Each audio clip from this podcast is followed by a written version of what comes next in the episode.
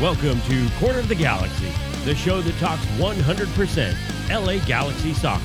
We're glad you could join us. Now it's time to sit back and relax as your hosts navigate through the twisting, turning, but never boring world of the five-time M L S Cup champion, L A Galaxy. Hello, everybody. Welcome to Corner of the Galaxy on corner of the galaxy dot com. I'm your host, Josh Gessman, coming to you live from Corner of the Galaxy Studios on Thursday, August thirtieth, getting ready for the L A Galaxy's big game against Real Salt Lake coming up on Saturday.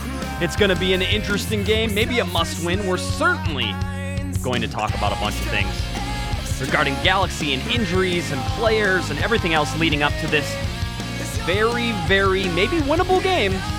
We're going to talk about that. But everything's starting to wind down now, as uh, we do on every show. I actually have a co-host, and Wendy is live. I'd like to point that out. I did not banish her.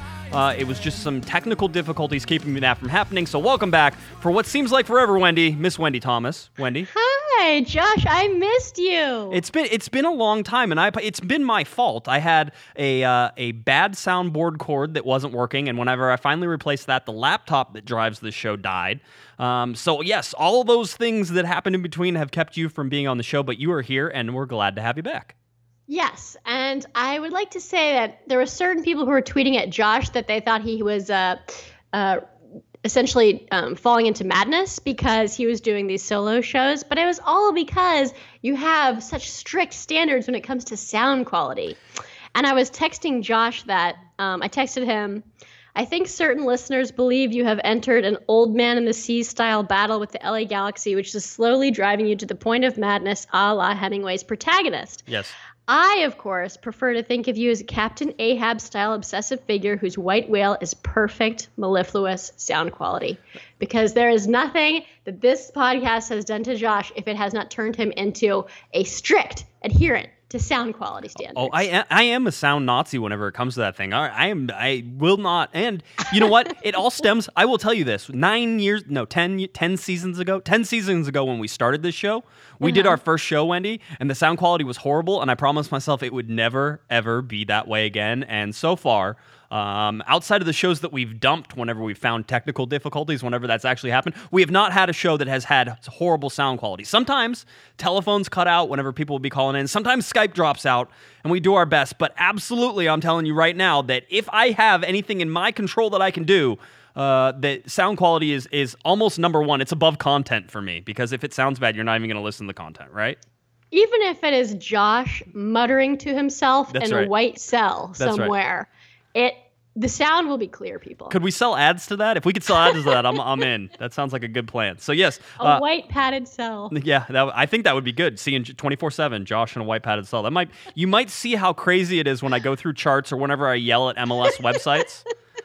Because I, I constantly, constantly scream at M L S, at the M L S website whenever it doesn't let you sort a table by a certain thing, and then I have to cut it and paste it and put it into an Excel spreadsheet, and then I have to sort that table, and then I have to, oh my, M L S. Oh, Josh, we all love you. Yeah, well, well, thank you. Thank you. I, I love I love me too, uh, but I'm glad that you're here. Uh, we have a bunch to get to today. It's going to be a busy show. Uh, the L A Galaxy, as we said, getting ready to play Real Salt Lake, but a bunch of news in between this and just little random things that have popped up here and there. And uh, the first thing I have to start with really is uh, Zlatan Ibrahimovic and the reliance of the L A Galaxy on Zlatan Ibrahimovic. And, and Wendy, you and I and, and possibly everybody else have probably talked about how the L A Galaxy uh, don't, I, well, my argument is they don't rely on Zlatan too much. You can't actually rely on on a player that scores fifteen or sixteen goals in a season and has seven or eight assists. You can't rely on that person too much because they're um they're actually producing for you. So it's not a reliance on somebody. It's just using the tools that you have. But I will say this, that perhaps off the field, the L A Galaxy relying on Zlatan too much. Uh, I don't know if you saw it, but uh, Zlatan was sending out emails, Wendy. Uh, he's making. I did. My friend Leslie sent it to me. Yeah, yeah, and he's been uh, he's been making phone calls, as we've been seeing. So he's been working the phones. He's been sending emails.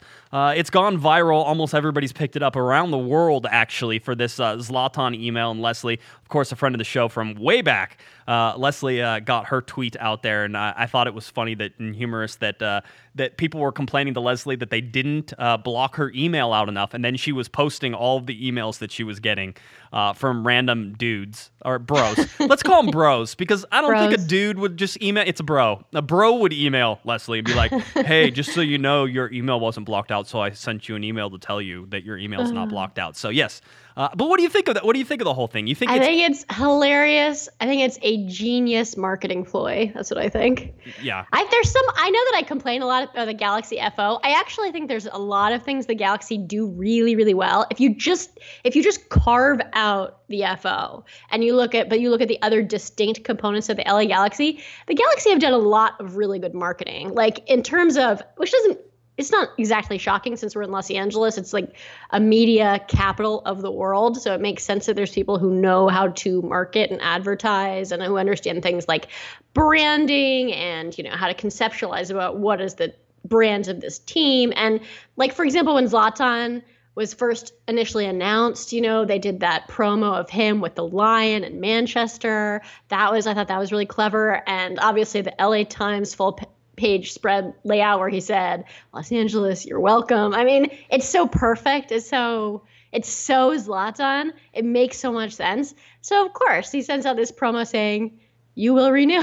You will renew. You will, and people and people have and people have been doing. Yeah. No, well, I, I I mean I guess I have to, right? Yeah, I mean it's one of those it's one of those things. If your season tickets obviously up for renewal now, um, they're doing it uh, probably before the L A Galaxy can eliminate themselves from playoff contention, which is always smart. Uh, they're also doing it before uh, before this time, so that way they can make sure that if they do get to the playoffs, that your playoff tickets are included in your in your renewals and all that fun stuff as well. So the L A Galaxy uh, getting Zlatan on the phones, getting him emails, I think it's great.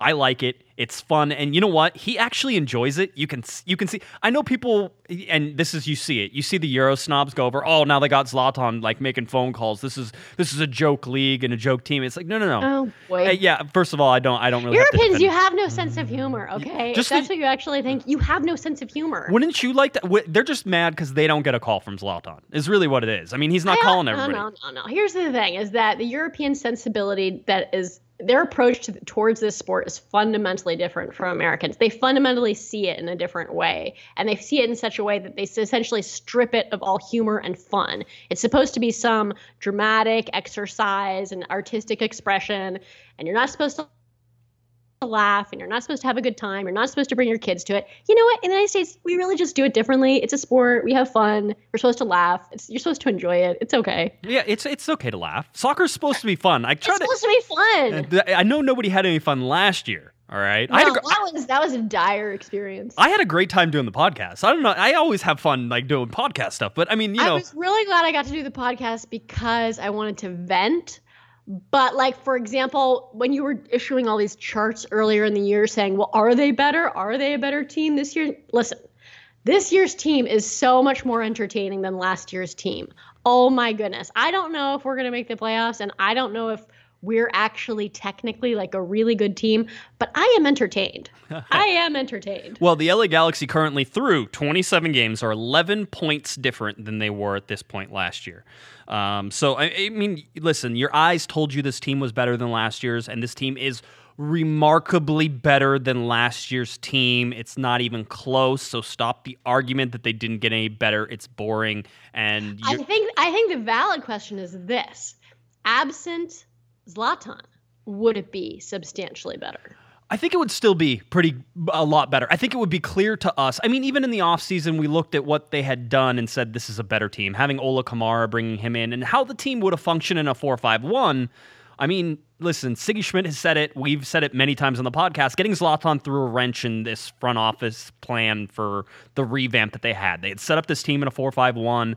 Uh, now, basically, they're playing in a three five two. That's how they've been playing for a while, and you know what? It works. It doesn't work perfectly. The Galaxy have some holes. There's still some problems there, Wendy, but overall, the three five two works, but it took a while to figure out that, one, the three five two would work, and two, to get people in there in the proper positions, in the proper spaces in order to make that three five two work. And I, I would imagine they probably lost mm, seven or eight or ten games to this trying to figure out the three five two when Zlatan came in. Um, now, yeah. now, that being said, he won some of those games for them.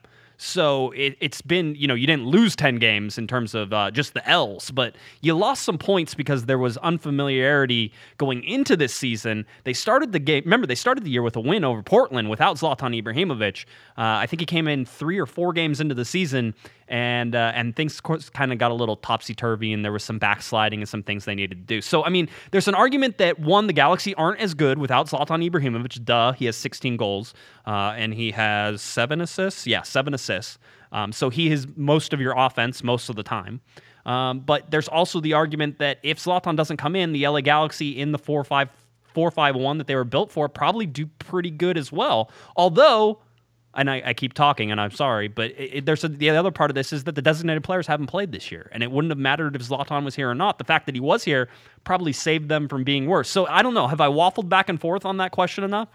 I think that the team would have been far worse without Zlatan. That being said, obviously, you know, yes, it did disrupt Ziggy's plans. However, what I would say is that given the injury to Feltscher, his plan probably would, he would not have been able to implement in the way that he conceived, given that there was this injury. I, I actually have to think to myself, because I, when I was watching the game against L A F C, I was thinking the defensive line looked competent.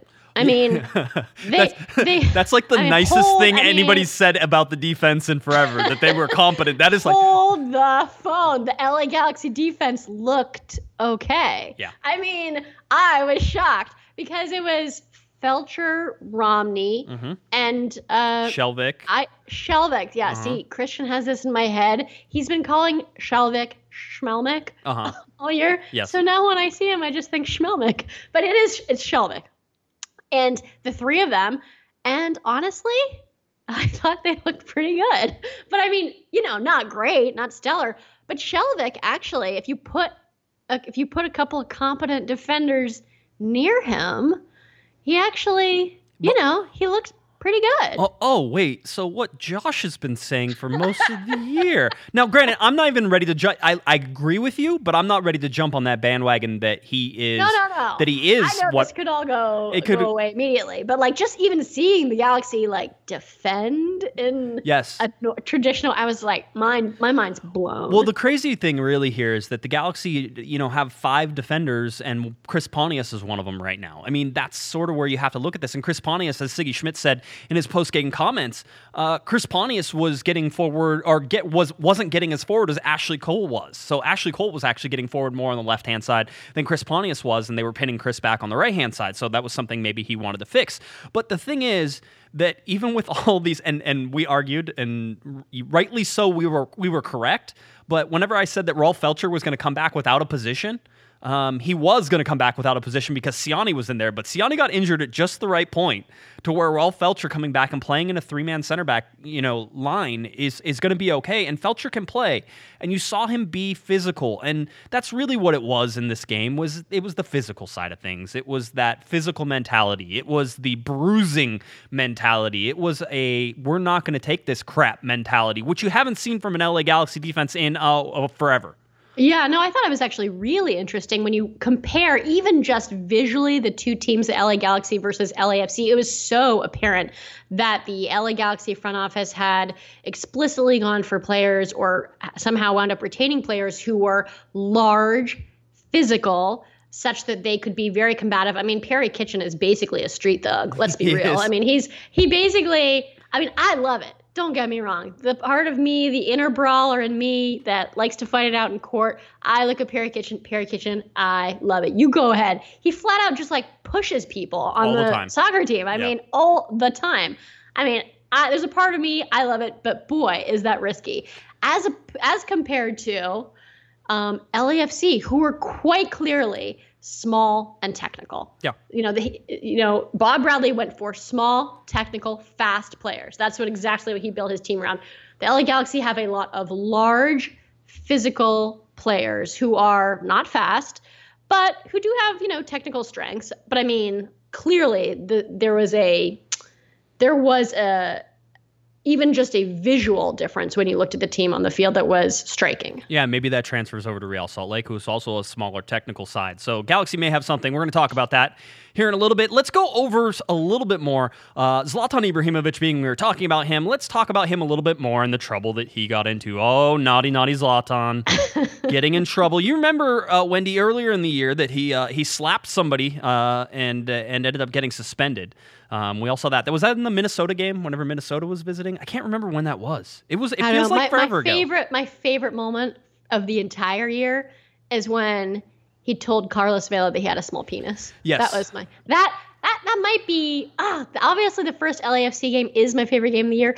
But I'm trying to think between Zlatan's like sixty-yard goal and him kicking the ball at him saying that he has a small penis. Which one do I prefer? Yeah, it was at the goal, I guess. I yeah, guess the- it's it's it's you know it's really it's it's neck and neck. But no, so Zlatan also getting in trouble in the second L A F C game. Uh, the M L S disciplinary committee came down hard on Zlatan, or at least he. He slapped it, slapped their hand a, a little bit. Uh, the M L S Disciplinary Committee has found L A Galaxy forward Zlatan Ibrahimovic in violation of the league's policy regarding hands to the face. Um, and Ibrahimovic has been issued an undisclosed fine for his actions in the eighteenth minute of the Galaxy's match against L A F C on August twenty-fourth. The incident involved L A F C midfielder Lee Nguyen and happened after the tackle on Rolf Feltscher. Remember, uh, Rolf Feltscher tackled uh, Diego Rossi coming down the, the right-hand side of the Galaxy defense, and it was late, and it was nasty, and it was borderline red card in my opinion, but I love the fact it was a yellow card, and Jair Marufo got it exactly right that it was a yellow card, and then there was some pushing and shoving and blah, blah, blah, all this other stuff. Stuff. And Zlatan did not slap Lee Nguyen, all right? There was no motion for slap here. He simply cushioned the cheek, Wendy. He sl- he put his hand, which was about two times the size of Lee Nguyen's head, and he put it next to his cheek, and he just rubbed him a little bit, and that was it. And quite honestly, Lee Nguyen should be thanking him for being blessed so nicely. Zlatan, Zlatan might have gotten a little bit lucky. He did get lucky because um, I think here, here's the deal is that V A R has been very has been used to take a situation like that many times and and eject a player. Uh, hands to the face even jokingly got, I think, uh, a player, uh, I think it was in Orlando, got an Orlando player um, suspended, just jokingly putting hands to the face with one of his buddies who was on the other team. Like, they knew each other, they're laughing and the whole deal, and they're like, yeah, you're gone, you can't do that. And so the fact that Zlatan even put his hands anywhere near it, and granted, Lee Nguyen comes up to a, just above Zlatan's belt buckle, so even if you, like, Zlatan puts his hands down at his side, his hands are almost in Lee Nguyen's face, so even if you get all that, you just, you can't do it, and Zlatan needs to be smarter than that, because the dis- disciplinary committee has been fining players, and in fact, in this particular uh, discourse that they put out on in this week, Wendy, they talk about um, two other players, I think, that also had hands to the face and got fines. Yeah, um, so it's, I mean, he easily could have gotten a red card, so or he could have gotten suspended afterwards. Yeah. Um, so, like, so, I mean, he got a little bit lucky. He d- he did, and it's something to watch. Listen, there's going to be some emotional games. He's an emotional guy. We know this from everything we've seen prior to him. Do you and also think him. It's really emotion, or do you think it's just he sort of like he sort of owns the field, and any any player who dares to challenge him is he's going to essentially derogate him by treating him how he deems fit? I, I mean, mean, is it really like an emotional reaction, or is it more like, no, I am Zlatan? I, I think I think if you can say that arrogance is an emotion in his particular in his particular realm, because it feels like it is whenever you talk to him. And I like that about him. That's one of the things that makes him good. Oh, um, yeah. No, I mean, I, I love his arrogance. But, I mean, I just think, I don't know if it's emotion. I don't get the sense that he's angered or out of control. He seems to me like to be a very um, self-possessed player. He doesn't seem out of control. There's sometimes when you see players who lose it, the red mist, as they say. Yeah. The red mist. I don't, he's not a red mist kind of guy. No, he, I don't think he, I don't know. Because, you know, whenever he slapped the player, that was a red mist. That was a, I'm angry, hey, I'm going to slap you. And then it was like, ah, I probably shouldn't have done that. And then both players fall down, and it was cute. Um, so, like, all, all that stuff, I, I just, he is calculating, but I do think that he, in trying to be so dominating and trying to be so um, overpowering to his opponents, can go over the line pretty easily. And he's such a large figure in every way, in his personality, in his height, in his in his demeanor. Everything about him is larger than life, that everything he does seems like it's magnified a hundred times as well. So if he trips, you know, or if he tries to get a dive, a smaller player who doesn't fall as far um, doesn't get the yellow card. But Zlatan, because whenever he dives, yeah. he falls like thirty feet because he's so tall. You know, it's one of those that you're going to see everything magnified. And I think he needs to be careful of that because, let's face it, there are referees in this league who think that they're big and tough and want to show Zlatan Ibrahimovic that they're the boss. And, you know, yeah, and yeah. so he this is this is important. Seven games remaining. The Galaxy need him for all seven games, and they may even need him in Minnesota, uh, which is going to be interesting to see if he oh, goes. If the Galaxy are on the bubble, that's I don't even know. I, I don't. Uh, I'm glad I'm not a coach. I'm glad I'm not a coach I for this. I, I don't really wanna, don't want him playing. I know that we might not make the playoffs. I really don't want him playing in Minnesota because that knee. I don't. That I don't is want, the that is the worst field in the league. And, I know. And, I don't. I really don't. I don't care. Anyway, I really don't. All right. Uh, let's see. I wanted to uh, to start here, and as we start talking about the playoffs, uh, one of the things that happened in on Monday's show with Kevin Baxter, I brought out five thirty-eight dot com's uh, rankings of uh, where the L A Galaxy are and their chances of making the playoffs and all this fun stuff in between. So uh, I wanted to go over that because they have been updated since uh, Portland went and beat Toronto at home on Wednesday night. Thanks a lot, Toronto. Uh, if you were looking for the Toronto Toronto F C to help out the Galaxy, even a little bit, Wendy, that didn't happen. Uh, two nothing scoreline from Portland, and that jumped Portland into the playoffs. It actually knocked the L A Galaxy into seventh place, which is outside the playoff position. So if the league ended right now, Wendy, the L A Galaxy would be out of the playoffs. Uh, mm-hmm. We talked about on Monday the chances of the L A Galaxy being thirty-one percent. Uh, I will tell you that right now with Portland's win, the L A Galaxy's chances of making the playoffs, according to five thirty-eight dot com, is twenty-eight percent. So it fell there. But the more important thing here is that you have to look at the Western Conference and how it's starting to shape up, Wendy. We have, uh, really, there's eight teams that are in contention here. There are only eight teams in contention. The other three teams, Minnesota, Houston, Col- excuse me, other four teams. Uh, Minnesota, I can't You count. Forgot about San Jose. They were so far down there, I almost missed so them. So you didn't they even were, see them. Where dis- are they? They disappeared. Um, yeah, I was going to say, can, should the wooden spoon start being shipped that direction? Because I could start getting it ready for packing. Um, So anyway, if you look, there are four teams that are out of it. San Jose is out of it, Colorado's out of it, Houston's out of it, and Minnesota is out of it. And five thirty-eight dot com's predictions show that those guys are out of it. They're not they're not making a comeback anytime soon. So you can cross four teams out, which means then, Wendy, there are eight teams in the twelve-team conference, eight teams that are vying for playoff positions. But some of those teams basically already have things locked up. And so having said that, I wanted to take a look at this and see how many spots the L A Galaxy are really fighting for and, and where they're at with some of this stuff. Um, we talk about, at the very top of the Western Conference, F C Dallas. Uh, there's actually two teams at the top, F C Dallas and Sporting Kansas City. They're separated by less than a point. Um, if you look at their standings right now in terms of their playoff probability, it's ninety-nine percent. Actually, it's greater than ninety-nine percent that both of those play- teams are going to the playoffs, which makes sense. Nobody's going to argue that, okay? Uh, you drop down. L A F C is in third place. They have a ninety-six percent chance of making the playoffs. They're not going anywhere either. They're pretty locked in. It seems like they're going to be able to cruise into the playoffs as well. Uh, the remaining teams, Real Salt Lake, Portland Timbers, Seattle Sounders, Vancouver Whitecaps, and the L A Galaxy. Um, the Portland Timbers, Wendy, have, have apparently did, decided not to play any games ever. For the most time. And at one point, I think the Galaxy, they had four games in hand over the Galaxy. Uh, that is now down to two games uh, in hand over the L A Galaxy. Uh, they're at twenty-five games, along with the Seattle Sounders, who are also at twenty-five games played. Portland Timbers right now seem like a pretty good lock to make the playoffs. In fact, uh, five thirty-eight has them at eighty-six percent chance of making the playoffs. You know who's above them in making the playoff chances? Seattle. Well.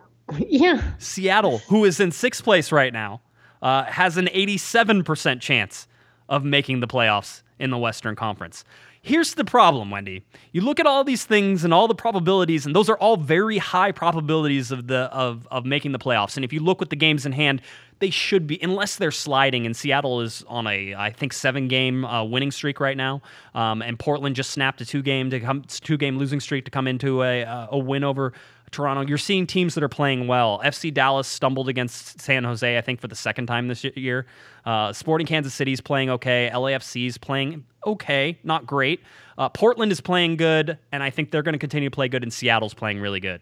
So we're talking now, if you're if you're in agreement with me, Wendy, that Dallas, Sporting Kansas City, L A F C, Portland, and probably Seattle are all locks for the Western Conference playoffs, you're talking about one spot that's up for three teams. Four teams. Four, well, three teams. It's it's it's it's really just Real Salt Lake, the L A Galaxy, the Vancouver Whitecaps. That's it. So, I mean, you, you're those are the only ones. You're locking Dallas, you're locking Kansas City, you're locking L A F C, and you're locking Portland in. Uh, you're also going to probably lock Seattle in whenever you look at what their schedule is. Now, granted, the L A Galaxy will get a chance to play Seattle, and that could hurt their playoff chances, but you're still talking about eighty-six percent chance for them to make the playoffs. Yeah, it is a narrow window. It, and it's, so, get, I mean, and it's getting yeah, smaller. I mean, it's uh, the odds are against the L A Galaxy making the playoffs.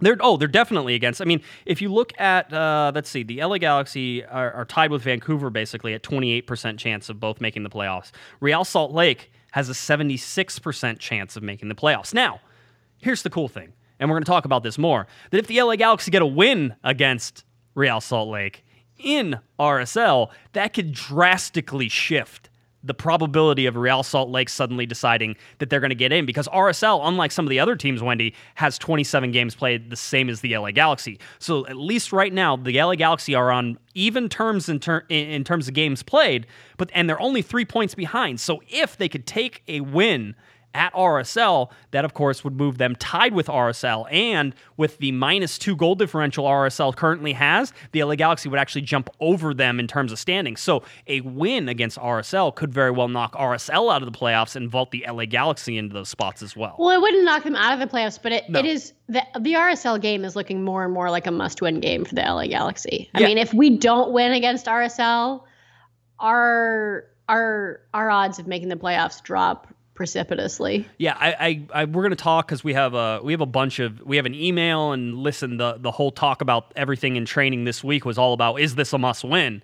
Um, you know, mathematically it's not, and the Galaxy really need like. But it kind of is. But it kind of is. Yeah, I mean, yeah, it, it, it's it kind one of those of things. Is. So uh, it, it's certainly interesting. I think that the the stats that are coming out on five thirty-eight dot com are just ridiculously interesting, and, and I love watching them change uh, to see how teams win and how that how that affects the rest of the teams and, and all those other things. So it's it certainly is interesting. When we got a uh, an email from uh, David in Sherman Oaks, and let's read that right now. He says, uh, "Hi Josh and Corner of the Galaxy crew. Uh, the Galaxy must win if we accept the premise that at this point in the season M L S teams are what they are," which I love, by the way. That was a great. There was a stat out there that basically said that at this point, seventy-five percent of the M L S teams are exactly what you thought they were, um, which which is kind of fun. Like, that's a fun stat too. Um, but which also means that there's going to be a huge swing on some other side too, which is accounting for Seattle and their run right now, which is which is happening. So you, so you see that is incorporated in that. But anyway, he says, uh, if M L S teams are what they are, the Galaxy won't catch Dallas, Sporting Kansas City, or L A F C. Same is probably true of Seattle and Portland. So five of the six playoff slots are t- are taken. It's like he knew the show I was writing whenever he, he sent this email in.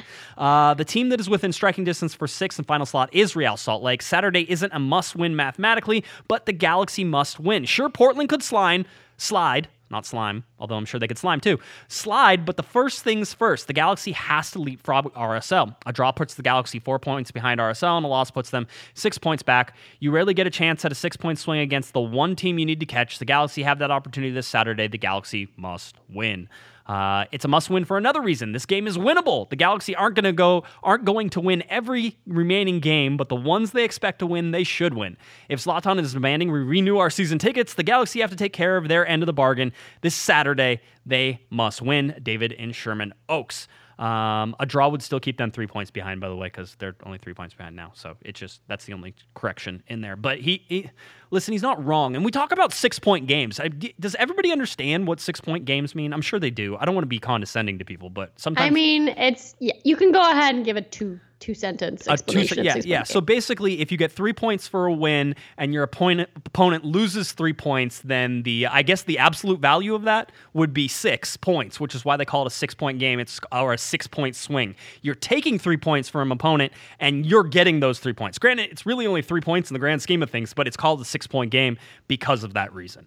Uh, and it's all, I mean, usually it comes up in the context of something that, where it's a, you know, a pivotal game like a relegation battle, or you're trying to, if it's the E P L, they're trying to get into a Champions League position, or in M L S, you're trying to get into a playoff position. And so it's when exactly a situation like this, there's one team above the line, one team below the line, a six-point swing can reverse positions of the teams. Yep, absolutely. It's it's good. And by the way, the chat room is reminding me that we play. Uh, we now play. We now give each other Audi index points uh, for things that we say, um, and you can make those points as little or as many as possible. And negative points do count because we're going to treat it as real as the real Audi index points, which is completely not fabricated real, not and real made at all. Up. Yeah, exactly. So yeah. I would like to award you fifteen hundred Audi index points for your introduction earlier with the Old Man in the Sea and uh, and Captain Ahab and, and, and Moby Dick. That is very good, but I'm also going to take back four, one thousand four hundred ninety-nine for using some words I didn't understand. So. Oh, okay. Well, in that case, since targeted allocation money yes. and regular allocation money yes. is what I like to call Garber bucks, yes.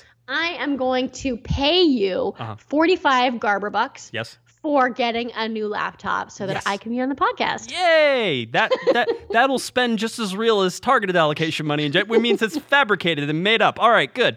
Uh, so anyway, so that's where we go in all this stuff. So a six-point swing. Uh, David, I, I tend to agree with you. I'm not going to argue. I, I don't love must-win. I like to say must-win all the time, but there were like must-win games back in, you know, March that I felt were must-win games just to get the ga- the Galaxy going. But I'm I'm the weird one in this case, not you. So you're you're good. Uh, one of the other things I wanted to do before we get to injuries and be cut, before we get to really try to uh, break down this R S L game is I wanted to, and there's been a lot of talk, Wendy, about how the L A Galaxy front office did this year in terms of bringing in players, hitting and missing and, and all that stuff. And so I thought it would be fun if we go over the roster of the players who they brought in and talk about the ones where they either did, uh, where we think that they hit or if they missed. And there's okay, no, and there's, okay. there's no in between. Yeah, yeah, yeah, yeah. Okay, so I'll but, give I'll give you a player and then you have to tell me if they hit or miss. And you can't, again, there's no in between. You either hit or no, you no, miss. No, no, wait, wait, wait, wait, yes. wait, wait, wait, wait. I'm a lawyer. There is a condition, which oh, is this. Oh, okay. The L A Galaxy front office gets zero credit for bringing in Zlatan Ibrahimovic. In his autobiography, he wrote that he dreamed of coming to the most successful team in M L S because he wanted to be successful in this country. He had a vision of himself coming to America, bringing the sport here. You know, his favorite athlete of all time is Muhammad Ali. He's always found appeal in American culture. He decided before Chris Klein was ever hired by the L A Galaxy, he decided to come here. He invited himself. We didn't invite him. He, uh, he said, I'm going to the L A Galaxy. The L A Galaxy are not even a part of this decision. I, I will say this, that he didn't come before, and they tried to get him. And so if you if you blame them for not getting him the first time, can you not give them credit for them wrapping up the deal? And actually, listen, them getting him for one point five million dollars is not a that small part, task. That part is impressive. That That's, part's totally impressive, but I, I think it's all Zlatan. I think it's a one hundred percent Zlatan decision. Zlatan right. said to himself, this is where I'm going. They can. They don't even have a choice. They're they're taking me. I mean, as you said, Ziggy had, did not have this in his plans. Nowhere in Ziggy's plans was Zlatan Ibrahimovic this year. Zlatan said to himself, I'm going to L A Galaxy. They're, I'm getting on a plane. I'm going there. They're gonna, they're going to have me. Mike, and, and that was, and it happened. Mike, so Mike, once again, Zlatan brings to fruition. Zlatan manifests his. I mean, if you want to talk about someone who should be like an Oprah guru and be on like Super Soul Sunday, Zlatan should be on Super Soul Sunday because let me tell you, Zlatan manifests what Zlatan wants. It, he just brings to fruition everything that happens in his life. He is, uh, he he is actualized. Yeah, it, it seems that way. Oh, Mike Gray in the uh, chat room, uh, L A Galaxy Confidential, Mike Gray says, yeah, it's not like the dude was thinking about heading to Sporting Kansas City and the Galaxy outmaneuvered anybody. How, we don't know that. Maybe he was pumped about the barbecue, Mike. You you don't know that. We'll we'll figure that out. Uh, anyway, so let's go through it. Um, being Zlatan Ibrahimovic has been left out of this particular conversation. I will say that Zlatan hit on Zlatan. How about that? Zlat- that- Zlatan hit on Zlatan. Okay. Zlatan did a great job with Zlatan. Uh, hit or miss, Jørgen Skjelvik. Mm. I'll say, I'll say, you see, I can't, I can't no, add conditions or no, caveats. No, hit or miss. They either got it right or they got it wrong. Uh, hit. Uh, I agree with that. And the chat room's going to go ballistic whenever they hear that. At a million dollars, I agree that they hit on Jørgen Skjelvik. But see, that's the thing that I would say is that he's they're they're overpaying him. But yeah, I mean, but okay, well, like anything in Major League Soccer, Wendy, it's not just a condition of the player. It is a condition of the terms of getting that player. I mean, you could get Zlatan Ibrahimovic, but if it costs you two hundred million dollars, then you probably overpaid because he's not going to play on turf. Um, I know. You know so, but I mean, Skjelvik is the only competent. Ashley Cole is the best defender, but he hasn't done a lot of defending because he's essentially playing as a wing back right now. Right. But Skjelvik is our best actual defender. Actual defender. I love the terms we give the de- defense this well, year. Like, we have some non-defending defenders. That's absolutely. There's truth to that. I'm not going to say you're, you're wrong. All right. Uh, let's see. Let's go. The uh, let's go with Ola Kamara. Hit or miss? Hit. Hit. Easy one. Uh, Michael Ciani. Hit or miss? Miss. Miss. Perry Kitchen. Hit or miss? Mmm. Hit. Yeah, I'm going to lean that way. He has been certainly testing some of my nice things that I've said about him in the past.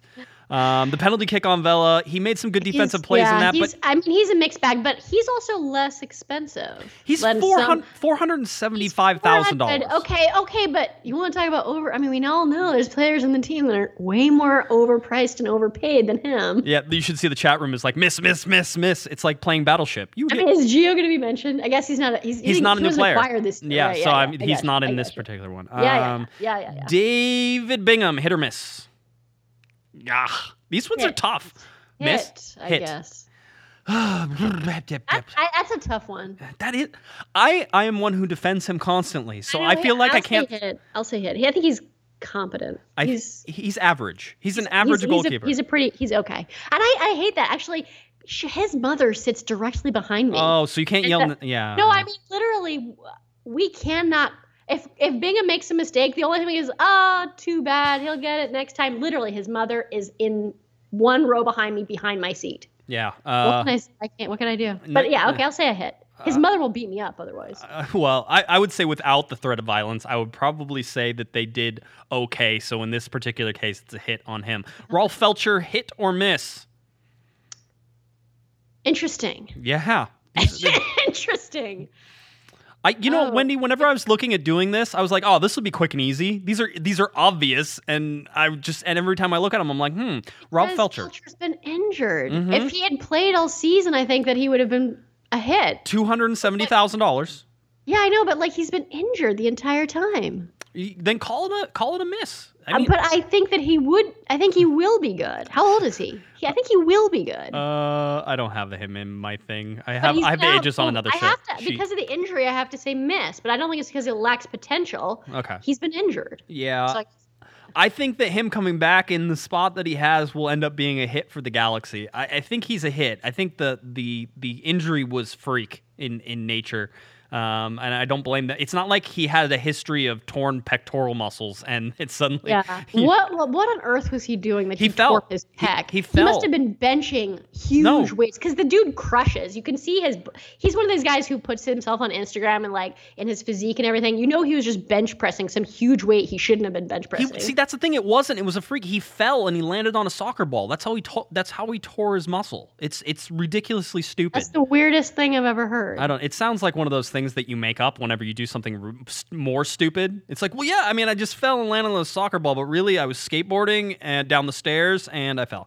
Uh, Chris Pontius is a hit. I don't need to say that was easy. Party boy, uh-huh. Party boy. He's having, he's having a great year. He's he's have, he's worth every penny the Galaxy are paying him right now at one hundred seventy-five thousand dollars. Uh, Tomas Party Hill- boy. Tomas Hilliard Arce. I don't know. How can we know? It's a miss. If he I if, mean, if he's we, not he good enough to play, if he's not good he? enough to play, then he's not a hit. I mean, you okay, can't. Okay, I'll say miss. I guess. I mean, I don't. He's probably he's barely getting paid anything, probably. But yeah, I don't know. Uh, One hundred thirteen thousand dollars. Okay, uh, Bri- I guess he's a miss. Brian Silvestri, who is the backup goalkeeper. Who? Yeah, I have no idea. Miss. I have no idea. Okay, Serv- so here's a good one. Servando Carrasco at ah. at sixty seven thousand five hundred dollars. Is that really what he costs? Yes, that's what he costs. It says so right here. Wow. So now, see, doesn't that change? This is why I don't like people saying... I know, this is really hard because it does... Wow, that's... I don't... Because I don't think he's really good. I think he's pretty he's, sort of... He's average. Kind of, he's he's like below average. I would I would say he's a miss, but at sixty-seven point five, he's probably a good roster fill, and you probably want that I'm backup. Wondering if Shelf... No, shoot, now you're really making me... Uh, I'll say... You you can say whatever you want. I don't. I'll, I doubt he's listening. Oh God, this is really hard. See, uh, see, they got I'll it right in the chat room. They got it right in the chat room, which is a hit at sixty-seven K. Yeah, okay, I'll say a hit at sixty-seven because it. Yeah, okay, I'll say a hit. Uh, Shannon Williams that they brought in because I have to do him because they no, brought him in. No idea who he is. Miss. miss. Yeah, probably a miss. Um, he's come in for a couple. Uh, Emra Clementa was a miss, being they got rid of miss. him. Uh, I think that's it. I think it's all the players that they brought in. I mean, there's more hits than misses here is sort of what I was trying to go. I mean, if you want to throw Giovani Dos Santos in there, miss. Yeah, I know. Well, I mean, that's the thing is that what about the players who they capped, who they shouldn't have capped? What about that? I mean, if we put those players on the block, then... Uh, I think they'd all be misses. Like Daniel Stairs, terrible. He should go. Giovani Dos Santos, what were we thinking? Giving a five-year contract to a player who has, a, you know, a history of not working hard, who's never worked out on any team. What were we thinking? He should go. But I mean, I mean, I mean jo- this is like, you know, one of these things where, you know, there's players who are probably, you know, we're just waiting for their contract to expire. Yeah, I mean, it could be. I mean, Joao Pedro would be another miss if you wanted to say, oh, yeah. you know, like Huge how that miss. one is. Yeah. Uh, Jonathan Dos Santos, I would consider a miss um, because miss. he didn't fill a spot and he's expensive at two million dollars a year. Romain Alessandrini is a hit. But, I mean, you're talking about guys that came in last year, so that wasn't really the, the whole idea. So, yeah, last year was a real dog of a year. I mean, in term, not just in terms of performance, but, yeah, our acquisitions other than Alessandrini, what did we do that was good? Mm, Nothing, right? Nothing. Yeah, I don't. I don't. I'd have to go back and look and see what it is. Alessandrini is it, like basically. That's it. That's if it makes you feel good, that's what it is. Uh, let's see. So anyway, that was our hits and miss game. That was fun. I enjoyed that. Um, I, all I right. Wanna... So overall, actually, then I think that whoever did, whoever we did a better job this year in player in terms of player acquisitions, but we still way overpaid for, for our defenders. Yeah, I mean. And It, yeah. Yeah. It, it's, I'll tell you right now that there are certain members of this coaching staff that push back very hard whenever you say the Galaxy have the most expensive defense, uh, saying that the numbers that we're using aren't correct. And uh, to all that, I would say, great, then give us the correct numbers and we will, of course, do that. And then we'll look at it. But right now we have to go off the numbers that are given to us, which we were told aren't that far off, that are pretty close.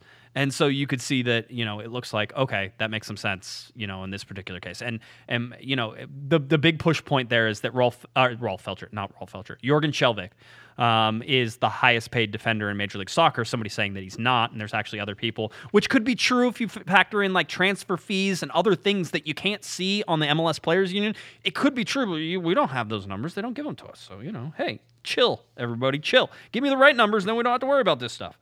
All right.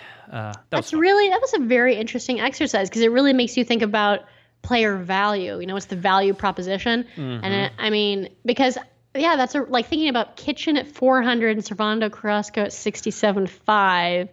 And you know who's a real good value probably is Dave Romney. Oh, Dave. We, we probably we probably pay him nothing, and he's great. seventy-four under seventy-five thousand dollars. Oh, a steal. I mean, oh, Dave Romney, you bless your heart. And he can play any position. He's a guy who's not necessarily, although if he plays like he did against L A F C, he's a starter on any team in Major League Soccer. Uh, the physicality that he showed yeah, in that particular that was game. Quite, was, was, that was, was that just my eyes, or was no. he playing slightly differently? He seemed to be using his body more. He is he is a thick dude. If you ever stand up next to him, he is not small. Like you try, if you, I would not he's run into him. Guy. I would, no, I, but normally, so I have not. So I know he's a big guy physically. He is a big guy, but he doesn't. Um, historically, I don't remember him because probably because he's playing as a left back. But I don't. And as an outside back, you're you're not really getting physical. But I don't remember him using his body quite so physically in previous games. It seemed like against L A F C, he was really throwing his body around. Really, you know. Pulling some uh, real center back style physicality. That's why you need Dave Romney on your team. He should be he should be on this. He should get a raise and he should be on the bench next year. I mean, he's he's the guy you need. Cut Ciani and Stairs and make him a starter. I am not as big a hater on Stairs as you. I know, and I, I'm yeah, sure I'm sure right, I'm more. Maybe it's I love defenders. I play defense. Maybe I'm just softer on defenders than I should be. But I like Daniel Stairs. I think that he serves a purpose, and if you give him playing time, he plays. But if you don't give him playing time and just expect him to show up, that's going to be a little more difficult. I mean, he had a huge save in the three minutes that he played against L A F C, deflecting that ball over the uh, over the crossbar. Uh, as as big a save, I would say, as David Bingham had on Failhopper. So, I mean, there's there's some things here that I think he He gets at everything. Anyway, uh, let's continue on and uh, and get ready here for this Real Salt Lake game. We talked about the Western Conference standings with F C Dallas, Sporting Kansas City, L A F C, Real Salt Lake, Portland Timbers, Seattle Sounders, and the L A Galaxy currently in seventh. Uh, Vancouver Whitecaps at eighth. Ninth is Minnesota, tenth, Houston, eleventh, Colorado Rapids, and way, way, way, way, way down there on the bottom, San Jose Earthquakes, uh, sitting with just twenty points, zero point seven seven points per game uh, for San Jose right now. Uh, the Supporters' Shield race is currently being held by New York Red Bulls. Uh, they are sit at fifty-five points. Atlanta United F C is sitting at fifty-four points. New York City F C, forty-eight points. F C Dallas at forty-six. Sporting Kansas City at forty-five. That's where everything sort of sits in terms of that. We talked about the schedule, and we talked about it a bunch on Wendy, on Wendy, on Monday, Wendy. There we go. I try. Uh, on Monday, we talked about it a bunch on Monday, and Kevin and I sort of went through and looked at it. Wendy, um, We've been going through these, looking at these, uh, these, these, you know, what the Galaxy will do against this team and trying to figure out how many points they need and, and how it all goes down. But L A Galaxy have two away games in a row, Real Salt Lake and Toronto F C. Uh, that's Saturday and Saturday. The next time they come home is Sunday, where they will host uh, Seattle Sounders. If they get a win against R S L or Toronto, um, you know, and, and Toronto, R S L and Toronto, if they do that, coming in to play Seattle is going to be a very interesting game as well. Um, and so that'll be Sunday, September twenty-third, uh, four p.m. kickoff time, which will be interesting. Home to Vancouver, away to Sporting Kansas City, away to Minnesota, and away to Houston. Or, excuse me, home to Houston, the very last one, October twenty-eighth. All right, injury time and injury updates. Uh, this is straight from training today. Thursday, Larry Morgan was out there, talked to Sigi Schmid. Sigi Schmid gave an update on all of the injuries, and there's going to be some surprise names in here.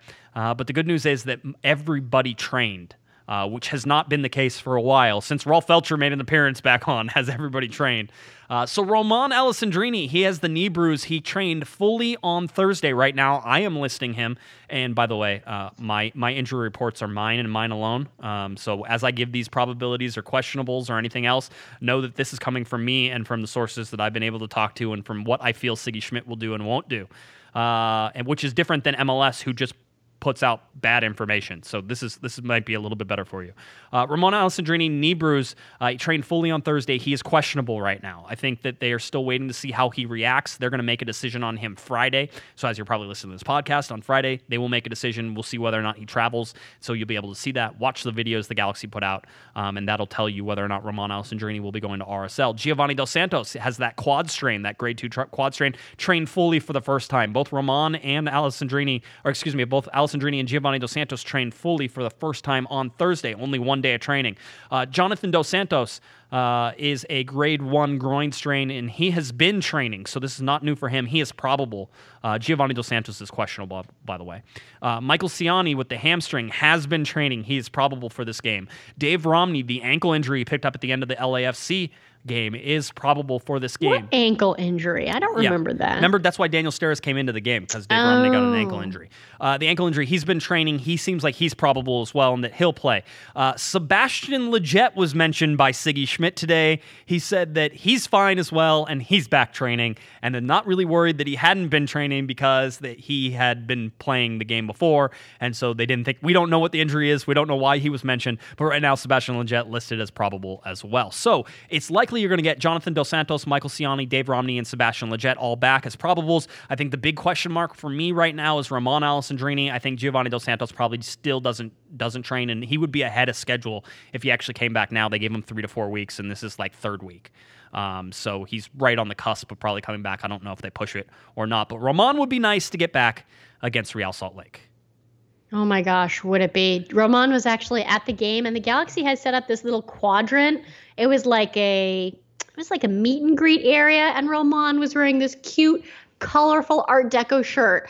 And he was, I guess he was doing some sort of marketing. He was doing like a meet and greet with the local, it looks like someone who was like the owner of a local Mercedes-Benz dealership. Like that's, he was like shaking hands and stuff, and he was looking out at the team playing in the field. I was like, oh, he wants to play. Yeah, yeah, if you remember, he was- Unlike a- Giovani dos Santos, by the way, who you could blow a kiss at Giovani dos Santos and he would go down with an injury, okay? Uh, that's- Yes. That is how, that's how easily Giovani dos Santos goes down. Yeah, I, I think ultimately the Galaxy will try to keep everybody the same. I don't think they're going to rotate Michael Ciani in, but I think he could be available on the bench, which might might be a, a better option than Daniel Sturridge. If I think they're about the same, but I like Ciani's physicality, but maybe you want Sturridge's quickness against R S L, who's not an overly physical team. Uh, so that's something to look at. Uh, the other sort of bit of in- news and information that came out, Jonathan Dos Santos was called into the Mexican national team um, for their friendlies coming up in this uh, in this September break that's going to come up right after the L A Galaxy play um, against uh, Real Salt Lake. So the Galaxy don't play another game until Saturday, September fifteenth. It is an international break. We'll see whether or not Jonathan Dos Santos ends up going to the Mexican national team. There have been no press releases from the L A Galaxy on Rolf Feltscher, who also got called into the, I believe, Venezuelan national team. Um, and then you had uh, Jonathan Dos Santos, um, who looks like he got called into the Mexican national team. Neither of those press releases have come out, which leads me to believe they might not be going.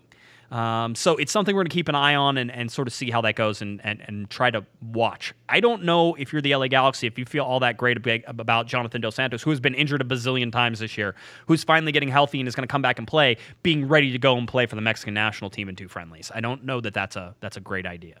Um, but it's kind of left up in the air, Wendy. It's kind of whatever they want to do. It's kind of up to Jonathan Dos Santos as well, and whether or not he wants to be with Mexico. And if he's healthy, I guess there's no reason not to let him go. But it's a it's a touchy situation. It's a bad P R situation, regardless of, of kind of what happens. Yeah, no kidding. No, I mean, let's let's be real, okay? We'll all be so much better off when the Dos Santos are out of our lives. Like, as much as a part of me really would love to keep Jonathan Dos Santos, because I actually do think he's a really good midfielder. He does distribute the ball really well. He's really, really active. You know, that's really not going to happen because Giovani dos Santos is his brother, and his father has this concept that they're somehow soccer geniuses. So as soon as these dudes are out of my life and I never have to hear the name Giovani dos Santos again, I will be happy. Yeah, we'll uh, we'll see we'll see how that goes. I think the L A Galaxy would like to get their eight million dollars back that they're currently sinking into salaries, and I would expect both of those salaries to increase next year just because that's the nature of the contracts um, that they've been increasing.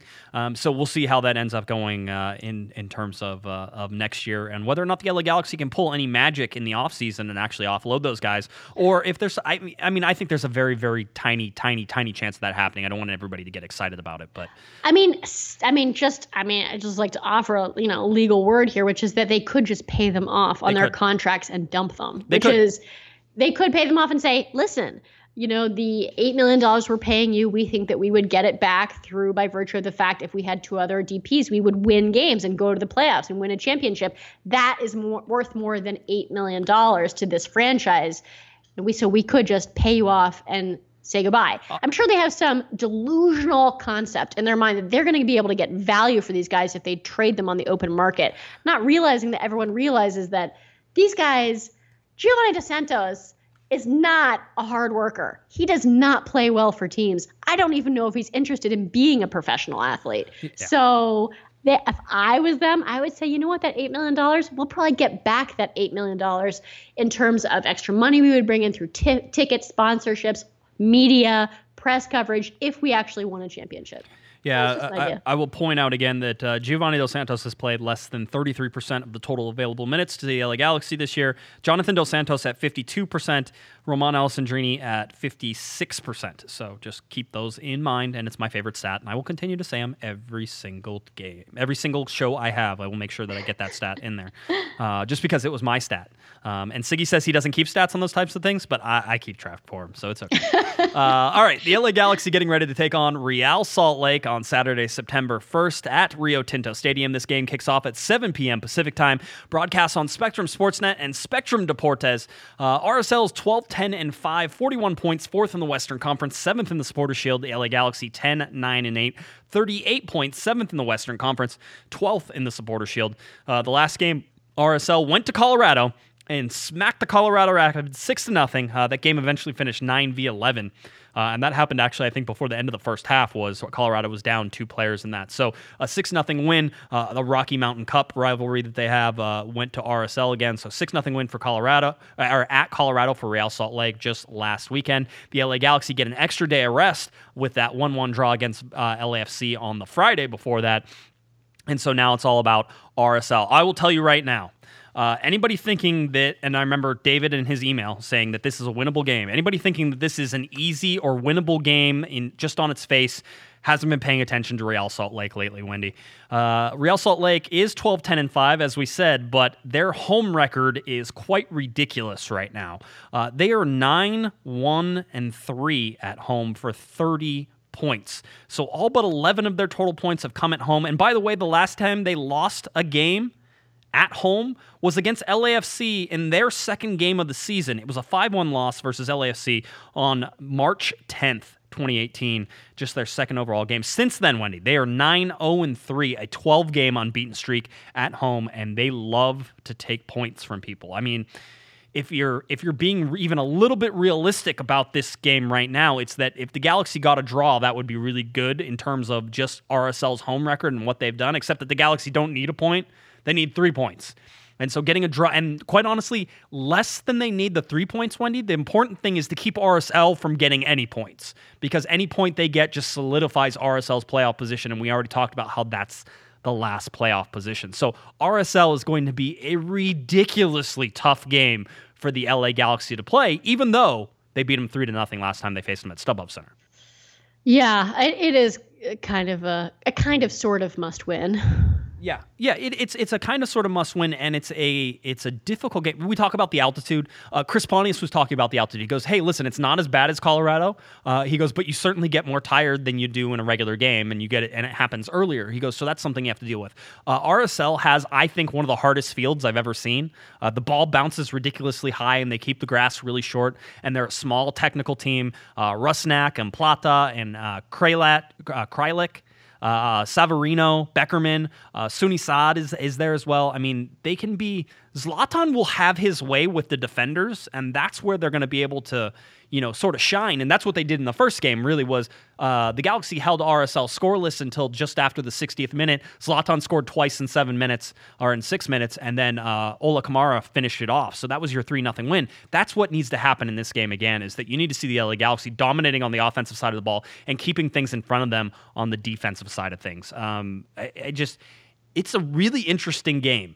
But R S L is playing well. Uh, they're on a two-game win streak right now, um, and I, I really feel like they're going to they're going to put they're going to pose a significant threat to the L A Galaxy, because they guess what, Wendy? They also know this game is probably a must-win for them to right. stay in the playoffs as well, to really solidify that playoff spot. Yeah, both both teams are probably going to be bringing it in terms of putting everything in the field, because everyone at this point in the season, it's where people start clawing at each other for points just to get above that line. And so it's uh, it should be actually a good game. I mean, it, in terms of, as I said, watching the L A F C game, the L A Galaxy are really entertaining. I mean, I was saying uh, at the beginning of the game uh, to Christian that the Galaxy are going to be kicking themselves at the end of the game for all the chances they're giving up, because in the first twenty minutes of that game, we squandered, I don't know, five, six chances, just, you know, open misses and things like that. I'm like, oh, we're really going to be kicking ourselves at the end of this game when we walk out with a tie, which is exactly what happened. But, you know, it's entertaining. Yeah, and, and kicking themselves for, I think, eleven lost points whenever you go back and look from winning positions or from, yeah. from point-scoring positions. The L A Galaxy have kicked themselves over the year. I mean, you go back and look at how close everything was. With a little bit of luck, the L A Galaxy could realistically have like another five points or so. Um, yeah, you know, I mean, th- we squandered, we squandered so many, quite a lot this season. So many, and and that's that's really what it comes down to. You look over the entire season and what what has been built up, and the fact that they have to push for these last seven games. Here's the here's the cool thing. I actually think this is cool and interesting and easy to understand. If you're the L A Galaxy, your back is up against the wall. Every time you go on the field from here on out, it's must win. Um, you're going to go to Toronto, you got to win there. Uh, you know, you're going to go to R S L, you got to win there.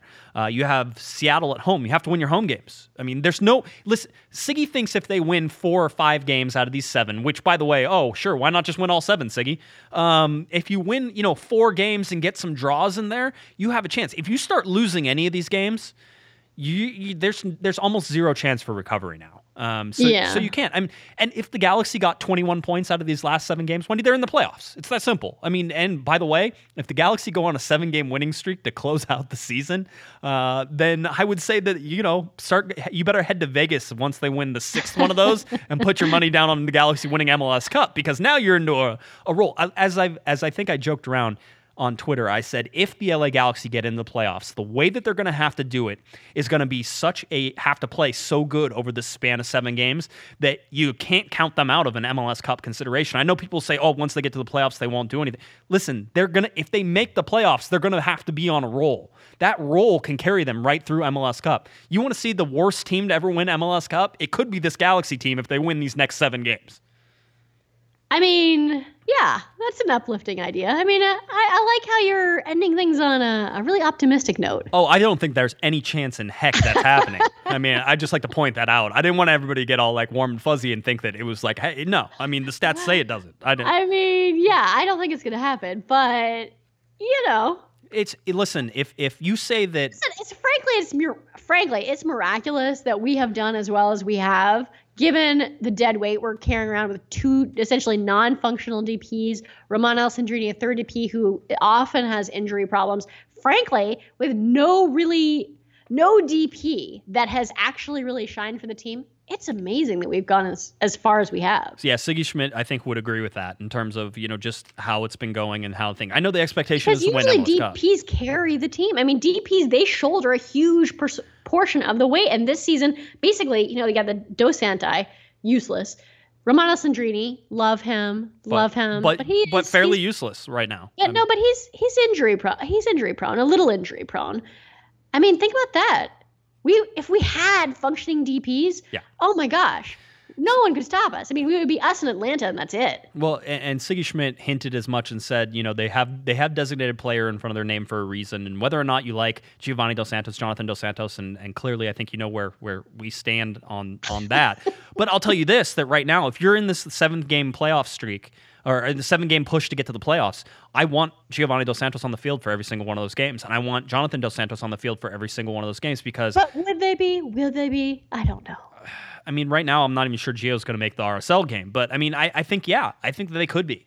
I think they're getting healthy, quote-unquote, at the right time, although every time I say that, it seems like they get Whatever. injured again. So we'll, I, I don't know. They sit out They they sit out games left and right. They sit out wherever they want to. Come uh, on. L A Galaxy versus Real Salt Lake, uh, as close to a must-win as you can possibly get without getting math involved. Uh, L A Galaxy looking for that six-point swing and certainly trying to do something uh, uh, a, a little miraculous, a, a little bit special uh, for the L A Galaxy, trying to win out these last games and put themselves in a playoff position. The, the odds are absolutely against them. Uh, trying to do this. You, uh, I gave you gave you all the percentages that uh, five thirty eight dot com has. I mean, those are, listen, you can't doubt those guys and their analysis. They're they're pretty good at this stuff. Um, so, and I agree with it. Even the eye test to me, Wendy, you look at it and go, yeah, that makes some sense. The, the Galaxy are up against it. So all those things being put in, L A Galaxy R S L on Saturday, September first. I should tell you that uh, the Angel City Brigade tweeted out and said that over one hundred twenty supporters confirmed headed to Real Salt Lake. So travel safe, uh, everybody who's traveling to R S L. That's one heck of a bus trip there and back. Um, and drive safe if you're out driving. Uh, don't take any chances, but enjoy the game at uh, Rio Tinto. Um, and hopefully Galaxy get three points. And uh, we can see, I'll tell you, the intrigue level, Wendy, just ratchets up about a bazillion percent if the Galaxy win against R S L. Um, oh, yeah. I mean, that would really, that would probably make a huge difference. Uh, let's see. We'll we'll see how that goes. Well, let's see. All let's right. see what happens. All right, well, one game at a time, Josh. One game at a time. Let's see how it is. All right, Wendy. Anything else uh, we you want to talk to talk about? Or Not we at all. Uh, well, that's that's easy then. Okay, we can do it. All right, tell people where they can find you. You can find me at Corner of the Galaxy and American Soccer Now and on Twitter at Bards Blonde. All right. And if you're looking for me on Twitter, it's at jguessman, J G U E S M A N, and of course at Galaxy Podcast. And please head on over to corner of the galaxy dot com where you can find all of our scarves, uh, all of our, our articles, our news articles, our, our everything we put out, our podcasts, our videos, all that stuff is right there at corner of the galaxy dot com. All right, uh, I have my Panda and Pato in the Morning t-shirt on. I hope everybody uh, got them and that they're as ugly as you thought they would be because these things are, are just ridiculous. Just so, so ridiculous. Thank you for supporting us with this ridiculousness. All right, uh, for Miss Wendy Thomas, I'm Josh Gessman. You've been listening to Corner of the Galaxy on corner of the galaxy dot com. Everyone have a very, very good one. You've been listening to the Corner of the Galaxy podcast on corner of the galaxy dot com. You can follow the show on Twitter and Instagram at Galaxy Podcast And be sure to check out and subscribe to iTunes, Stitcher, and Facebook by searching for Corner of the Galaxy. And for all of your independent L A Galaxy news, discussion, and entertainment, including this podcast, head on over to corner of the galaxy dot com. Fans, thanks for listening. We ask that you be kind and courteous to your neighbors as you leave the podcast. We thank you for joining us and look forward to seeing you again. Until then, I'm Michael Araujo, and on behalf of the entire Corner of the Galaxy crew, goodbye, everybody.